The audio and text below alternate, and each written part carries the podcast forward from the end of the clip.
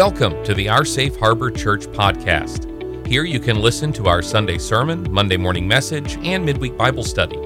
We hope you will consider subscribing, sharing, leaving a review, but please be sure to check out our website at www.oursafeharbor.com to learn more about us and find ways to get involved. Our Safe Harbor Church, we are with you wherever you are.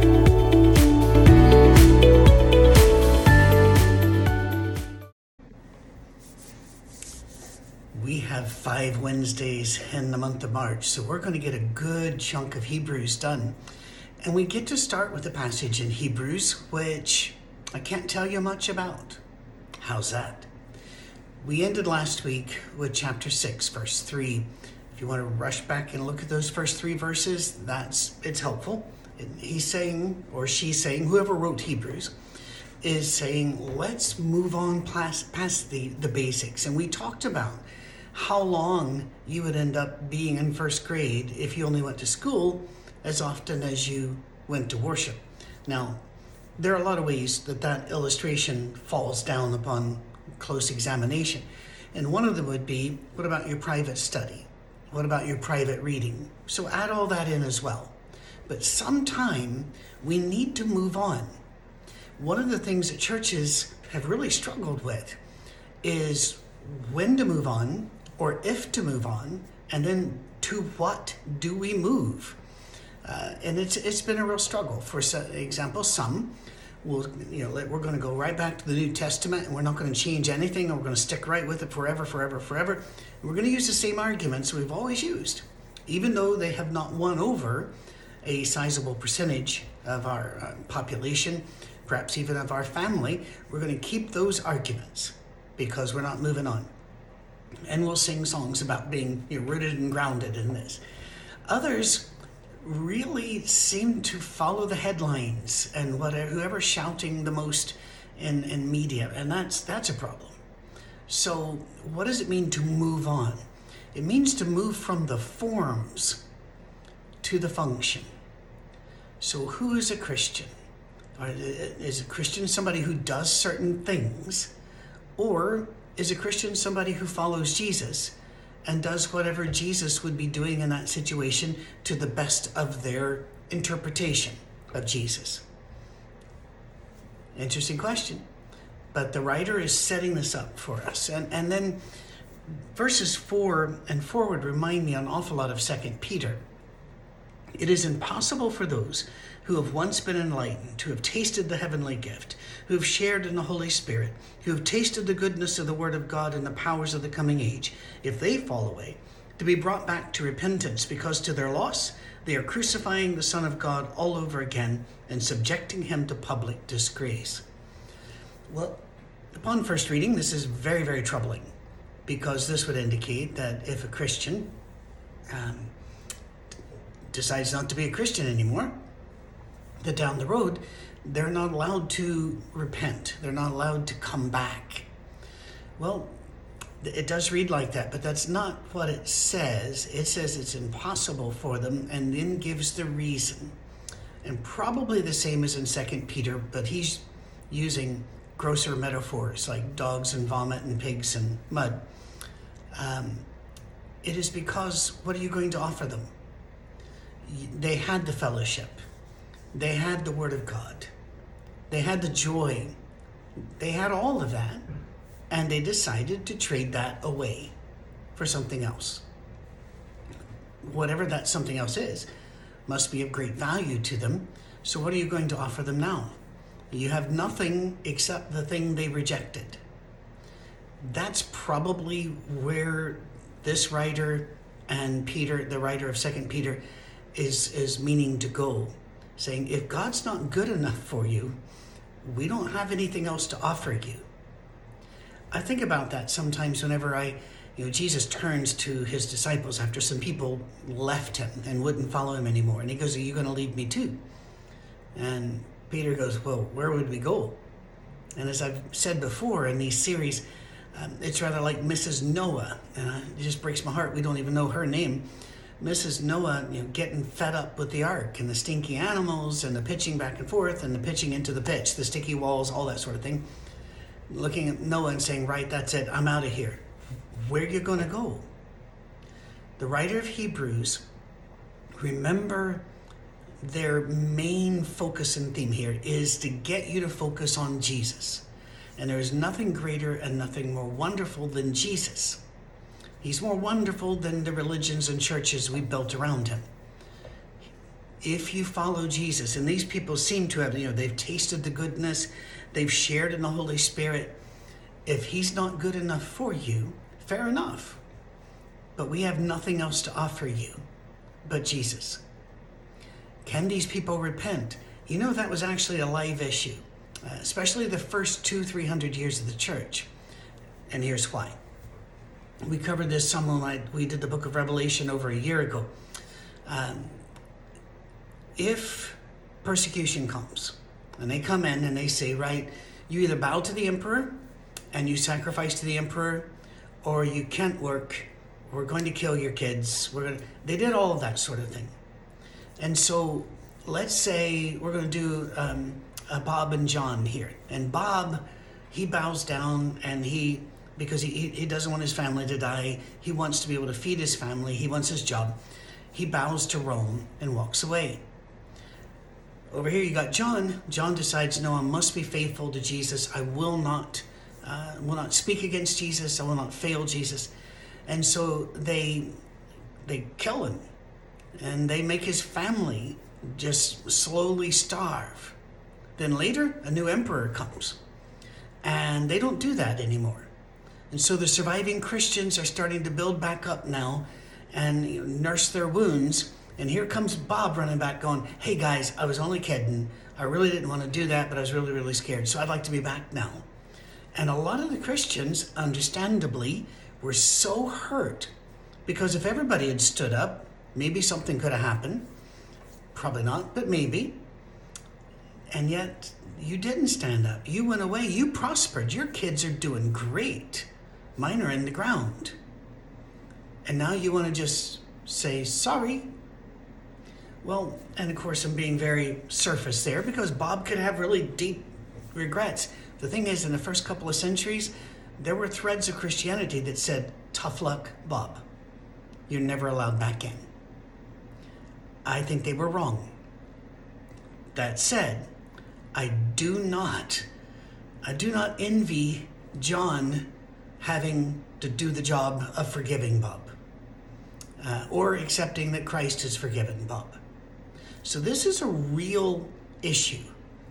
What are we going to do with those who've gone away and said, you know, I had to try, not enough? Now, I want to warn you, some of you that are listening, we're not talking about you've tried church or you've tried Church of Christ, Methodist, Roman Catholic, Eastern, you've tried Jehovah's Witness, you've tried Mormon, and it just didn't work for you. And you really tried, you gave it all you had. I'm, I'm not questioning that at all. Uh, I believe that you probably did give it all you had, but you gave it to a system, not to the Savior. It's not just a saying, it's a reality. I know in my life I have been absolutely rabidly dedicated and then found out only later that I was dedicated to something that was at best an approximation of walking with Christ. I was doing the best I could, and I'm sure that if I had died then, I'm sure all the people that were in the group, they would have gone to heaven. Because God is not demanding perfection. I am saying if you walk away from Jesus and say, Jesus is just not really what I'm looking for, that's when the problem hits. And so he's not saying you can't forgive them later. He's just saying you don't have any way to get them. Uh, if the Holy Spirit doesn't chase them, I'm not really sure what you can do. And then at the very last, that last bit of verse 6, uh, they're crucifying Jesus again and subjecting God to disgrace. That happens when somebody leaves Christianity and then decides they're going to set up shop doing evil or even actively attacking Christianity. It does bring God's name into disrepute. And throughout the Old Testament in particular, you will find really, they pay attention to God's reputation. They want God to have a good reputation. Even when God tells Moses, Well, I'm fed up with these people, I'm going to destroy them and raise up a new nation through you. Moses goes, No, no, no, don't do that. Do not do that because word of that's going to get back to Egypt and they're going to say, Wow, that God didn't save those people. And he's not a reliable God. And Moses was concerned about the lives of the Israelites to the point where he said, If you kill them, kill me. But he was also concerned about God's reputation. Isn't that interesting? We need to live in such a way that we enhance God's reputation. Now that's a that's not always been our experience. Is has it, how many of us have suffered because of mistreatment by Christians? How many of us were treated better by unbelievers in business or school than we were by Christians? I think if we were in the same room right now, there'd be a, a majority hands up. That's a real shame. It really is. Every youth minister knows whenever two of his youth start dating each other, oh no. Because sides will form, relationship eventually, usually, will change, break, you know, calm down, cool. They'll separate, and then the hurt feelings, and then the parents, and it's a real issue. Not sure how they handled that. I'm not a youth minister. God bless them. Um, they they certainly helped my children, and I know they're helping a lot of others. They're made of sterner stuff, I think, than I am. Now, this is a sermon, Hebrews. It's it's not like a pastoral letter. It's one of the many reasons we know Paul didn't write it. But there's a little. It seems an abrupt break here. You know, the first part, first three verses, in chapter six, said, you know, let's move on. Let's get tougher. Uh, let's let's get to the meat. And then this section goes, and whatever the meat is, uh, you're not, we don't have anything else. This is what is on offer. Then, and he's setting up something, or she's setting up something. I don't want to have to do that every time. Please remember, there, um, you know, my personal favorite thinking of who wrote this would be Priscilla, just because I want it to be. She is in the running. Barnabas is in the running. Apollos is in the running. We don't know. All right. Land that drinks in the rain, often falling on it, and that produces a crop useful for those for whom it is farmed, receives the blessing of God. But land that produces thorns and thistles is worthless and in danger of being cursed. In the end, it will be burned. A lot of, lot of stuff here, but very much like uh, the sower went forth to sow parable. We're the soil here, we're the land. And if you receive the blessings from God and then you produce a crop, then you will be blessed. But if you receive the blessings from God and you produce thorns and thistles, can we have a talk? May God save us from the self righteous. May, may God save us from those that are like sandpaper uh, and like thorn bushes, that the closer you get to them, the more they're going to hurt you. And very many of them decide they are doing so because they're just righteous. And that people just need to be more righteous, i.e., more like them. And it's, it's a crying shame. I think all of us have done that a few times in our life, but we're talking here about people, that's just what they do. God's grace falls on them, and what do they produce? Thorns. They, they produce thistles. It's awful stuff. So when God blesses you, bless in return. Can we talk about that? We used to sing a song called Must I Go an Empty Handed? And then there was another song, Will There Be Any Stars in My Crown? And there were a lot of um, songs like that when I grew up, all about how dare we approach God without a whole bunch of converts and successes to show for Him, to show to Him, rather. Uh, don't, no, no. You can still sing those songs, but have some mental reservation as our Catholic friends have a doctrinal mental reservation, have some of that in your head that says, listen, I know this isn't exactly it. This is poetic license, but it's not exactly reality. Because you have some people like Jeremiah who were super faithful to God and yet had not one single accomplishment and died somewhere mysteriously on the way to Egypt where he told them not to take him. Or what about Elijah? Elijah's pretty much my favorite character in the Old Testament because he's he's like the old cowboy movie, uh, but he's a prophet instead of a cowboy. And yet, long-term results of Elijah's message None. So, what if you're being blessed by our safe harbor? You're being blessed by owning Bibles. You're, you've got maybe you have a small group. Maybe you have a church which is loving. Maybe you're being whatever it is. You know Jesus and you're being blessed. A lot of churches would say, "Well, then you just better start giving us some money." We need money. We we have to have that. We ask for that, yes, but we we don't do the guilt thing because a lot of you don't have it. We get it. We want to keep you. We love you. Well, what if you don't have money to give?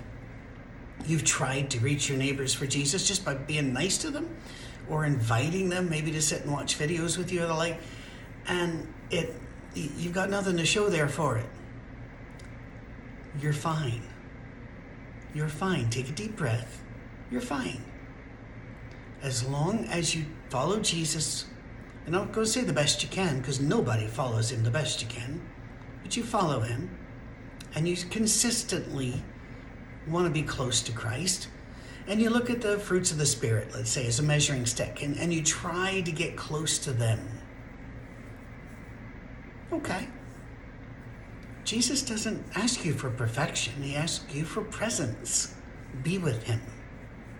All right? So don't don't let people guilt you or to make you feel like you are lesser than the missionary that talks about baptizing 3,000 people. You do do what you do with what you've got for whatever purpose God needs it to be done with the people around you. That's it. You'll be all right.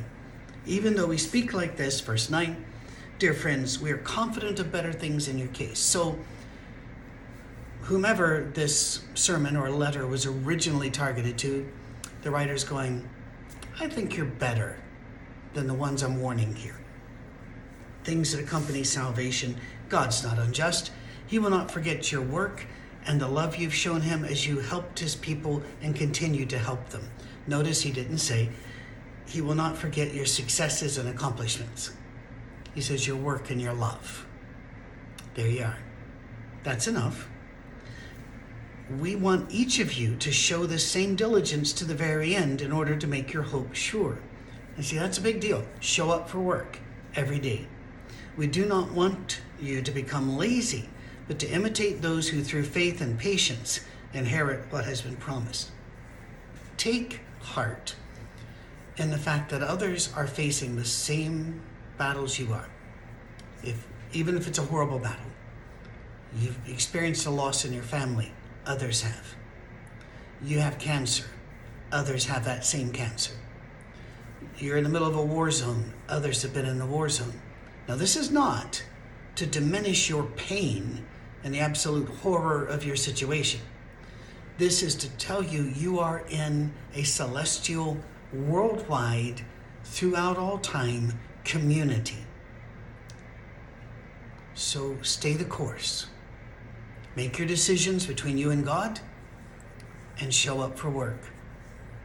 That's that's 99% of life is just showing up, facing the right direction, and when you can, take a step.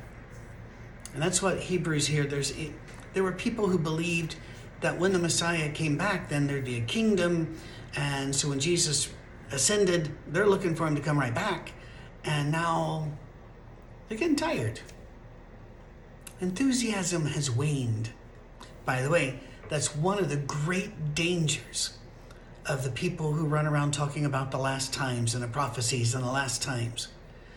You wear people out and they lose their hope. Because again and again, you can look for 2,000 years, people have been running the same thing. It's this, I see all the signs, it's this generation. And then it moves on. And what you don't see are the people dropping out of faith because they bought the prophecy books. They sent money to the TV prophets. They bought they went to the end time seminar you had at your church. And nothing happened. We aren't worried about the end of time. We are just concerned about staying staying uh, as he standing up, facing forward, and showing up in our time. God will sort the rest. Now we're going to move into some really cool territory over the next couple of weeks. You ready? When Abraham made his promise to, when God, sorry, I got excited. When God made his promise to Abraham, since there was no greater for him to swear by, he swore by himself, saying, I will surely bless you and give you many descendants. And so, after waiting patiently, Abraham received what was promised. You remember, patiently, it was many decades. So, once again, the writer of Hebrews is saying, stay the course, don't get tired, don't lose hope. I talked to uh, a man in the Louisiana State Penitentiary recently, not Bobby, that a lot of you know. Uh, this man was a trustee, and I was in a room, kind of sequestered for about an hour before I was allowed then to enter into uh, death row.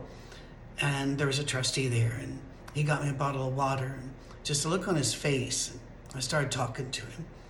And he talked to me about being on life row for 23 years. Uh, probably a sentence of life without parole. I never asked, and I never asked what they did. I just talked to them, and I said, I'm, I talk to people on death row. They say they need to develop a sense of humor and patience. And he kind of nodded. And he said, I need hope. I said, Tell me about that. And he says, You, you hope in things. And you hope that one day you'll be out. And you hope that this will get better. You hope that the, they'll listen to you. And then one by one, they take your hope away. It was a really deep, painful thing for him to share. And we talked about the need to still get up. And he was ready. I, I didn't have to, you know, rescue him from despair. He was going to get up the next day. He was going to find a new thing to hope in. And I truly believe that. Uh, you, some of the strongest people I've ever met are people in prison. They know to survive means patience, and dogged determinism, determinism that you will not fail, they will not beat you down. You're going to remember who you are. It's hard to do. 23 years. Men swear by someone, oh, by the way, there's no one greater than God, so he swore by himself. Whole thing of Hebrews. Nobody's bigger than God, and Jesus is God, and what God looks like, acts like, sounds like.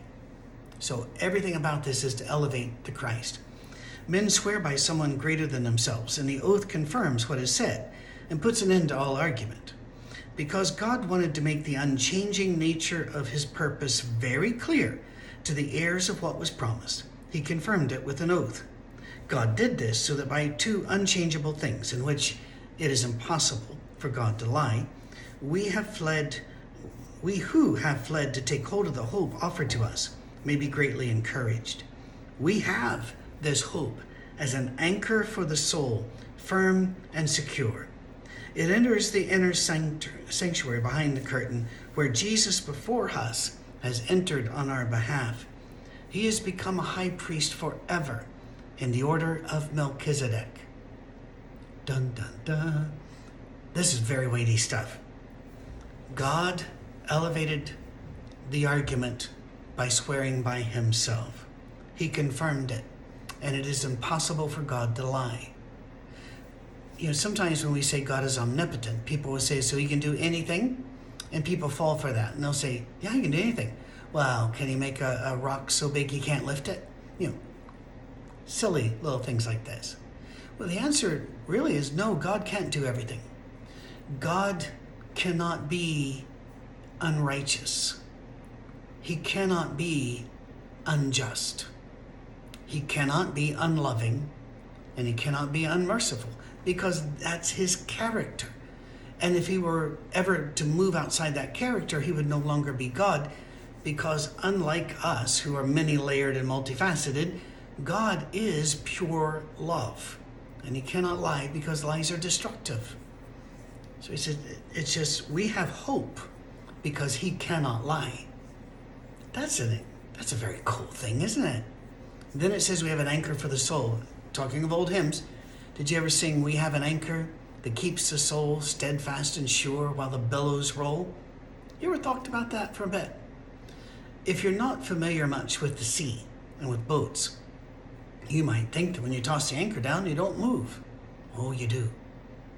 You can swing about on that anchor. You can drag the anchor a little bit, but this anchor's not going to drag when a storm comes, you're still going to bob up and down and swing sideways like crazy.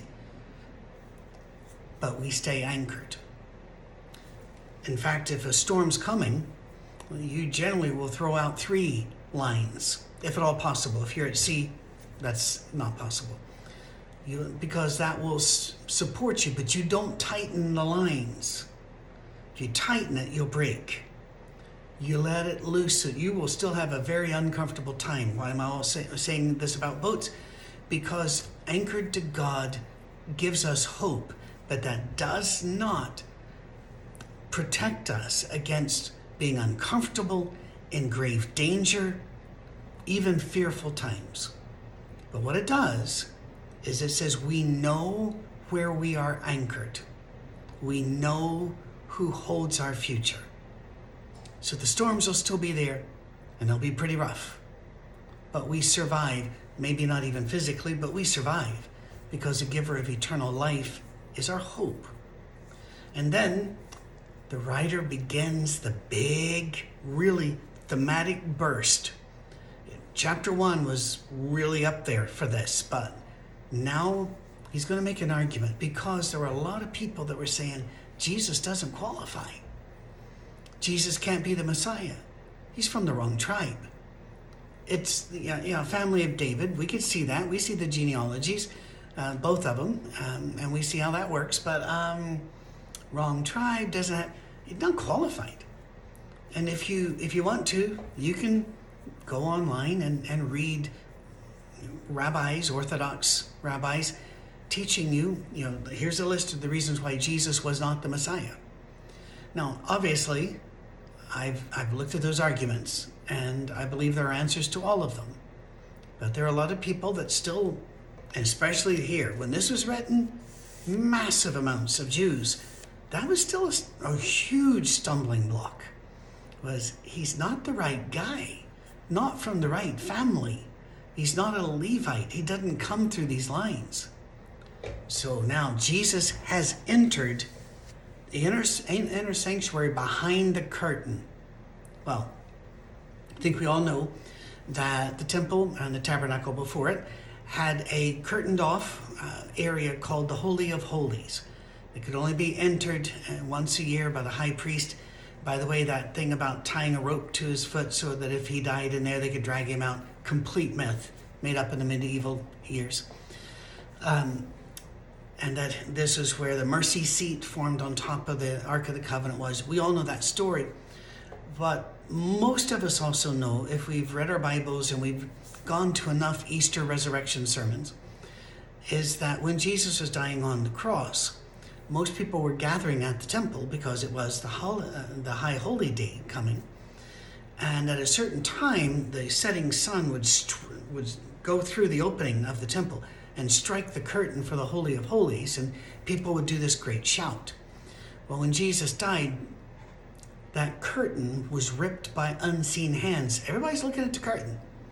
You might think, why aren't they looking at the crucified Jesus? Because crucifixions were not unusual.